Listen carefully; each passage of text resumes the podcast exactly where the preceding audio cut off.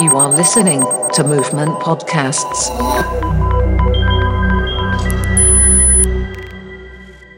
Ακούτε τα podcast του Movement Radio στο πλαίσιο της έκθεσης σύγχρονης τέχνης Πλάσματα 2 Ιωάννινα της στέγης του Ιδρύματος Ωνάση. Η πόλη των Ιωαννίνων, όπως και κάθε πόλη, δεν είναι απλώς ένας τόπος όπου συμβαίνουν γεγονότα. Είναι πολλά πράγματα μαζί. Είναι οι αναμνήσεις της, οι σιωπές της, οι μαρτυρίες της, οι αφηγήσεις της, κυρίαρχες και μη, οι άνθρωποι της. Κάθε πόλη ψιθυρίζει το παρελθόν, το παρόν και το μέλλον της. Το ερώτημα είναι, ακούμε αυτούς τους ψιθύρους; Movement Radio Podcasts, Πλάσματα 2 Ιωάννινα, τη στέγης του Ιδρύματος Ωνάση. Με τον Γιάννη Παπαδημητρίου, νομικό, πρώην Περιφερειακό Σύμβουλο και έναν άνθρωπο που έχει αναπτύξει έντονη κινηματική δράση, ιδίως σε θέματα περιβάλλοντος, συζητάμε για τη λίμνη των Ιωαννίνων, για το κυρίαρχο αφήγημα και για τα όρια του φυσικού και του μοιημένου περιβάλλοντος. Κύριε Παπαδημητρίου, χαιρόμαστε που είστε μαζί μας. Να ξεκινήσουμε. Και εγώ χαίρομαι. Ε, ελπίζω να χαρούν και οι ακροατές. Η λίμνη Παβότιδα αποτελεί ένα σημείο αναφοράς για τα Γιάννενα.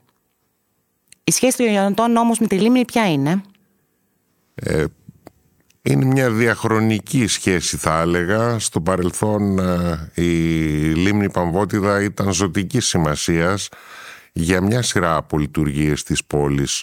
Η συγκοινωνία της ας πούμε ήταν μέσω λίμνης. Ε, οι οικονομικές της δραστηριότητες, τα μπουστάνια από τη μια μεριά, τα ταμπάκικα από την άλλη, ε, αναπτύσσονταν στην περίμετρό της.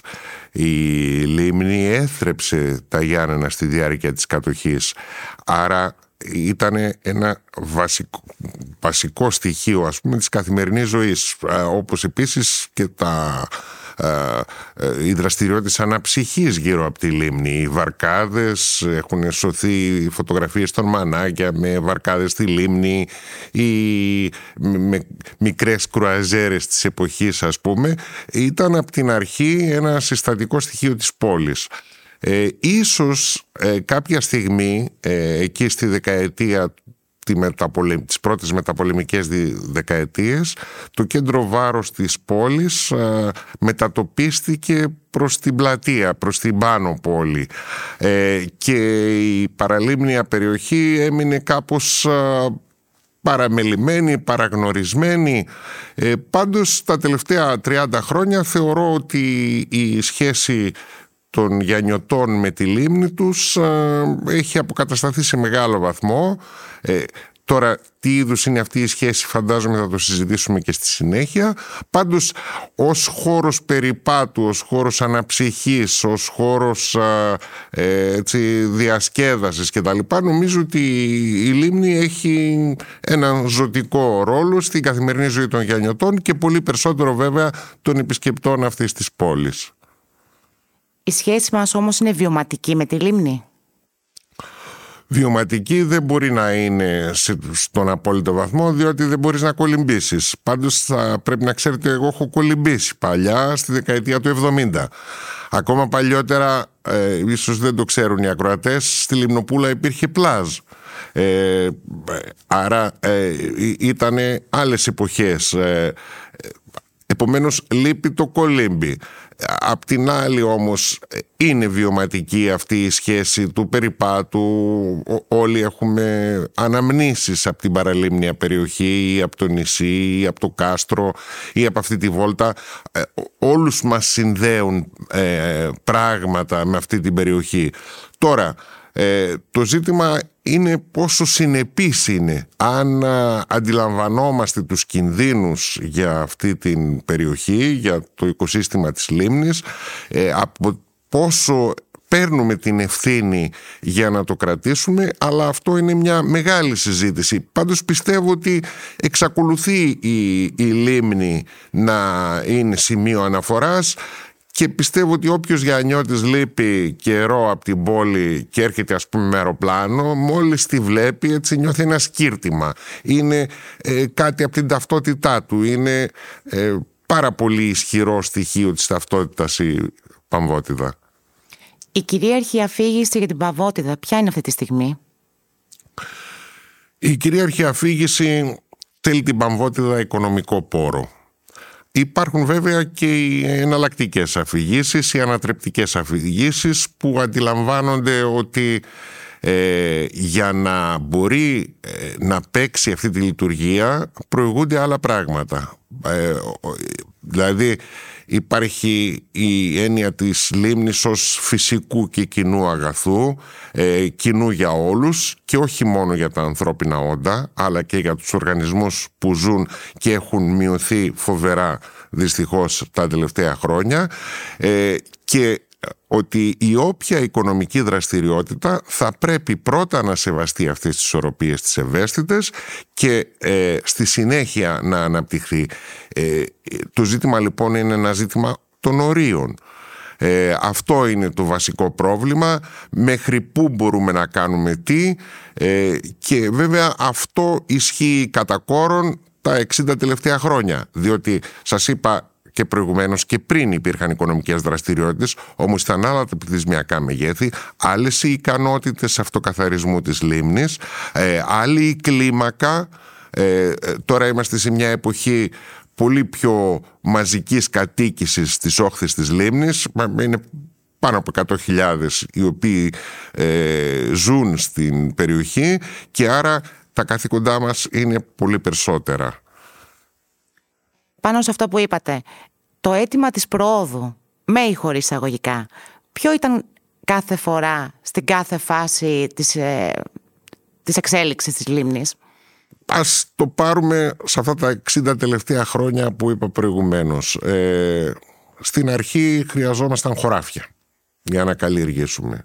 Τι κάναμε λοιπόν, ε, τι έκανε το κυρίαρχο πολιτικό σύστημα αποξήρανε τη δίδυμη λίμνη της Λαψίστας η οποία ήταν πολύ κρίσιμη για την όλη ισορροπία του οικοσυστήματος επικοινωνούσε ε, με την Παμβότιδα την αποξήρανε λοιπόν και έφτιαξε χωράφια στα οποία κατά κύριο λόγο καλλιεργούσαν καπνά για ένα διάστημα. Σήμερα τα χωράφια αυτά είναι σε μεγάλο βαθμό ακαλλιέργητα. Είναι μόνο κάποια πτυνοτροφία ή ελάχιστες καλλιέργειες.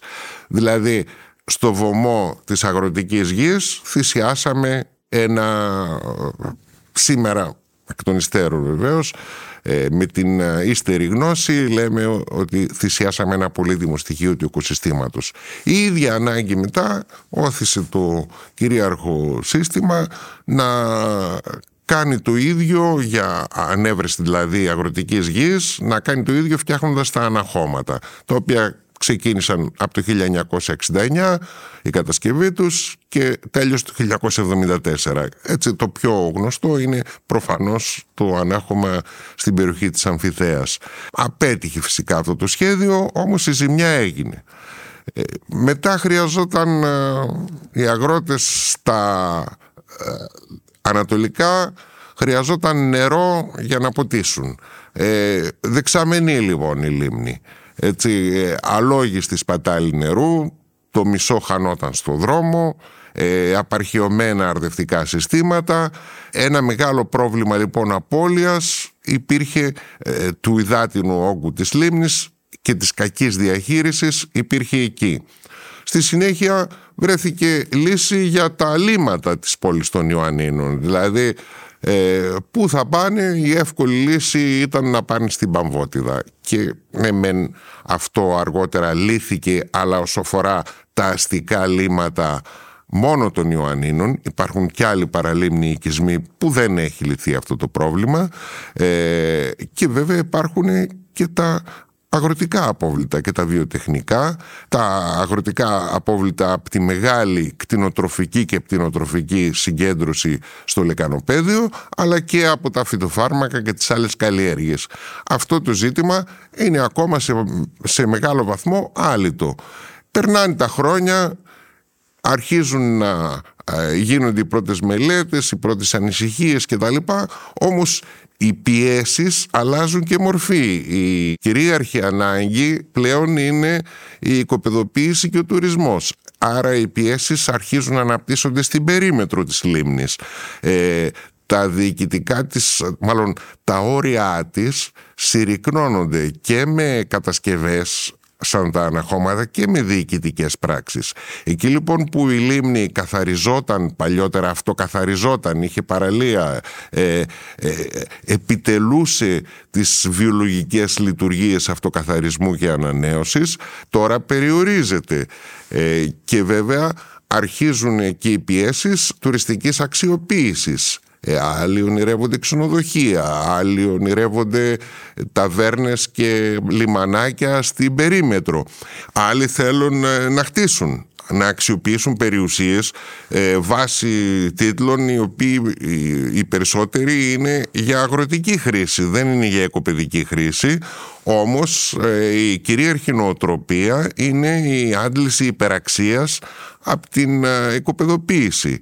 Αυτό όμως δημιουργεί ένα μεγάλο πρόβλημα διότι η κρίσιμη περιοχή για τη λίμνη είναι η περίμετρός της. Είναι αυτά τα υγρολίβαδα, είναι οι αβαθείς εκτάσεις, εκεί γίνονται οι βιολογικές λειτουργίες. Αυτό πρέπει να καταλάβουμε σε αυτή την πόλη ότι ε, η λίμνη δεν είναι μόνο η υδάτινη έκταση, είναι και η περίμετρός της είναι ο χώρος όπου η λίμνη εκτονώνεται και λειτουργεί. Εκεί γίνονται και οι αναπαραγωγές των ε, ζώων, εκεί γίνονται οι λειτουργίες καθαρισμού, άρα είναι ένα κρίσιμο στοιχείο που σε μια υποβαθμισμένη λίμνη είναι από ευτροφική έως υπερτροφική σήμερα ε, δεν είναι και πολύ βαθιά και έχει γίνει και πολύ ρηχότερη όσο περνούν τα χρόνια τις φερτές ύλες οι οποίες έρχονται από ε, διάφορα σημεία.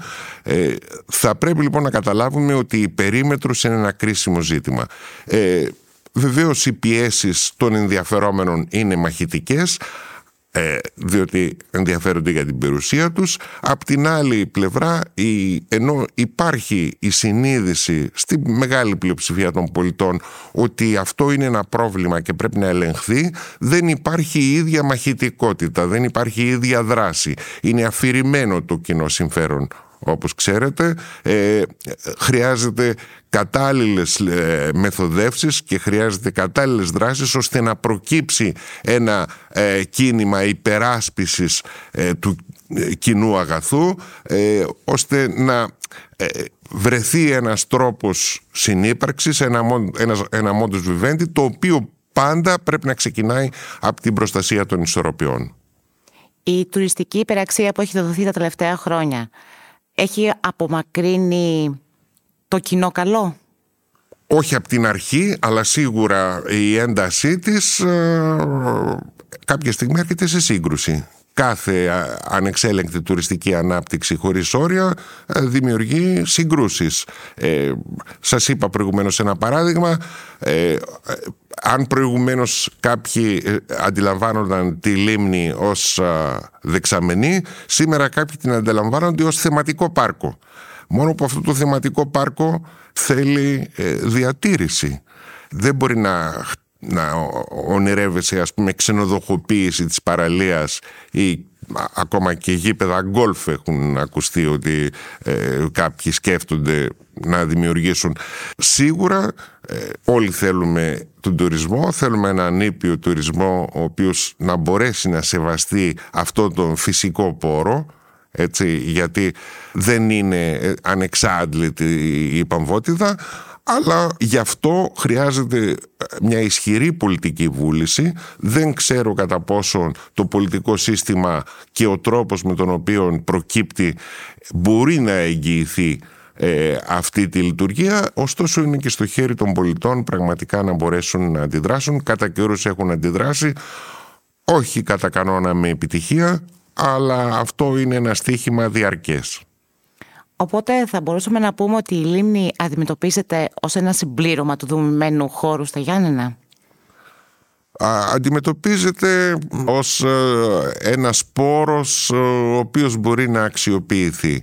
Έτσι δεν αντιμετωπίζεται σαν μια αυτοτελής αξία η οποία έχει τις δικές της προτεραιότητες.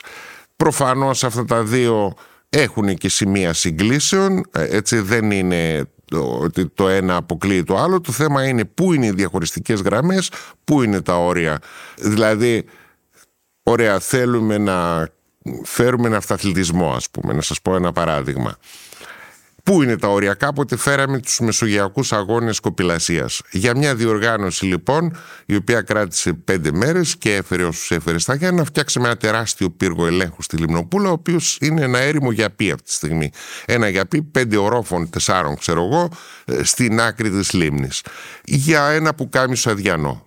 Μετά Κάποιοι ήθελαν να διεκδικήσουμε και τους Ολυμπιακούς Αγώνες της Κοπηλασίας ενώ σε όλο τον κόσμο γίνονται σε τεχνητούς στίβους έχει μια τεράστια προσέλευση ανθρώπων. Ε, αργότερα διεκδικήσαμε τους αγώνες θαλασσίου σκι και επειδή η Ομοσπονδία Θαλασσίου σκι έβαζε υγειονομικές προδιαγραφές αυστηρές τις οποίες δεν τηρούσε η Παμβότιδα ε, και γιατί δεν τις τηρούσε τα έχουμε πει προηγουμένως κάποιοι σκέφτηκαν να αξιοποιήσουν το χώρο πίσω από το ανάχωμα. Έτσι, όπου είναι πιο καθαρό το νερό γιατί εκεί είναι οι πηγές της λίμνης κάποιες από τις σημαντικότερες ε, και, είναι, και αντί να τμήσουμε το ανάχωμα και να μπορέσει πραγματικά η ποιότητα του νερού της λίμνης να ανέβει συνολικά φτιάξαμε ένα στίβο ε, προκειμένου να κάνουμε μια μεγάλη διοργάνωση ε, αφήσαμε δηλαδή στο έλεος την ισορροπία της λίμνης ολόκληρης προκειμένου να μπορέσουμε να έχουμε τα ωφέλη, τα εφήμερα ωφέλη μιας διοργάνωσης και στη συνέχεια να ανοίξουμε την όρεξη για περαιτέρω τουριστική αξιοποίηση αυτής της περιοχής. Ε, εντάξει, κάπου χάνεται το μέτρο κάποια οργανωμένα συμφέροντα, κάποια όχι μεγάλα απαραίτητα, αλλά ε, μαχητικά στο κυνήγι ας πούμε του χρήματος το καθημερινό βλέπουν το δέντρο και χάνουν το δάσος. Πόσες ιστορίες και ποιες έχει να πει η Λίμνη που ενδεχομένως έχουν ξεχαστεί μέσα στον χρόνο; Ε, για όποιον διαβάσει πραγματικά είναι εξαιρετικά ενδιαφέρον ότι υπάρχουν πάρα πολλά γεγονότα τα οποία συνδέονται με τη λίμνη. Ας πούμε το Πανελλήνιο ξέρει για την κεραφροσύνη. Όμως δεν ξέρει πάρα πολλά άλλα γεγονότα τα οποία συνδέονται με την Παμβότιδα ή με την περίμετρό της. Ε, δεν ξέρει ας πούμε ότι το 1389 έγινε ναυμαχία στην Παμβότιδα. Όταν ε, οι, οι δυνάμεις των Αλβανών ε, των Αρβανιτών που είχαν υπό την ε, εξουσία τους στο δεσποτάτο της Άρτας έκαναν επίθεση στο αντίστοιχο δεσποτάτο των Ιωαννίνων ήταν χωρισμένα τότε και έγινε ναυμαχία. Τελικά η, η υπεράσπιση της πόλης απέβη νικηφόρα. Ή ξέρω εγώ αργότερα αυτό μπορεί να το ξέρουν μερικοί ότι ένα ε, στράτευμα Οθωμανών υπό τον ε, Ντουραχάν Πασά ήρθε στην, στα Γιάννενα περπατώντας πάνω στην παγωμένη λίμνη και μη ξέροντας ότι είναι λίμνη και όχι παιδιάδα ε, και η ανάμνηση αυτού του γεγονότος ε, ο συγκεκριμένος Πασάς έχτισε το μοναστήρι της Ντουραχάνης. Αυτό, για να είμαι ειλικρινής, δεν είμαι σίγουρος αν είναι θρύλος ή ιστορία, να το πούμε και αυτό, αλλά εν πάση περιπτώσει είναι εντυπωσιακό και δείχνει τη δύναμη του πάγου της λίμνης μερικές φορές.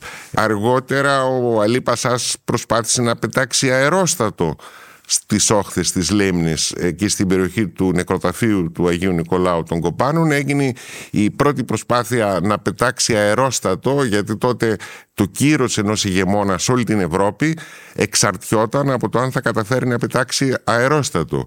Και μάλιστα είχε ανατεθεί από τον Αλή Πασά η κατασκευή αεροστάτου ε, και η πτήση αεροστάτου στο βλάχικο λόμπι το οποίο υπήρχε και ενώ αντίθετα ας πούμε ο Βιλαράς ε, ήταν επικριτικός απέναντι σε αυτούς. Απέτυχε και αυτή η προσπάθεια. Μετά στην διάρκεια της πολιορκίας των Ιωαννίνων από τον Χουρσίτ Πασά ε, κατά τη διάρκεια της αποστασίας του Αλή πάλι έγιναν μάχες στην περιοχή της Λίμνης και γενικά Αφήνοντας τα ιστορικά γεγονότα, οι καθημερινές ενασχολήσεις, αυτές που μιλήσαμε και προηγουμένως, είναι αυτές οι οποίες έχουν δώσει στη Λίμνη μια μεγάλη έγκλη. Έχει υπάρξει πηγή έμπνευση λογοτεχνών, ε, περιηγητών, ε, ζωγράφων, φωτογράφων.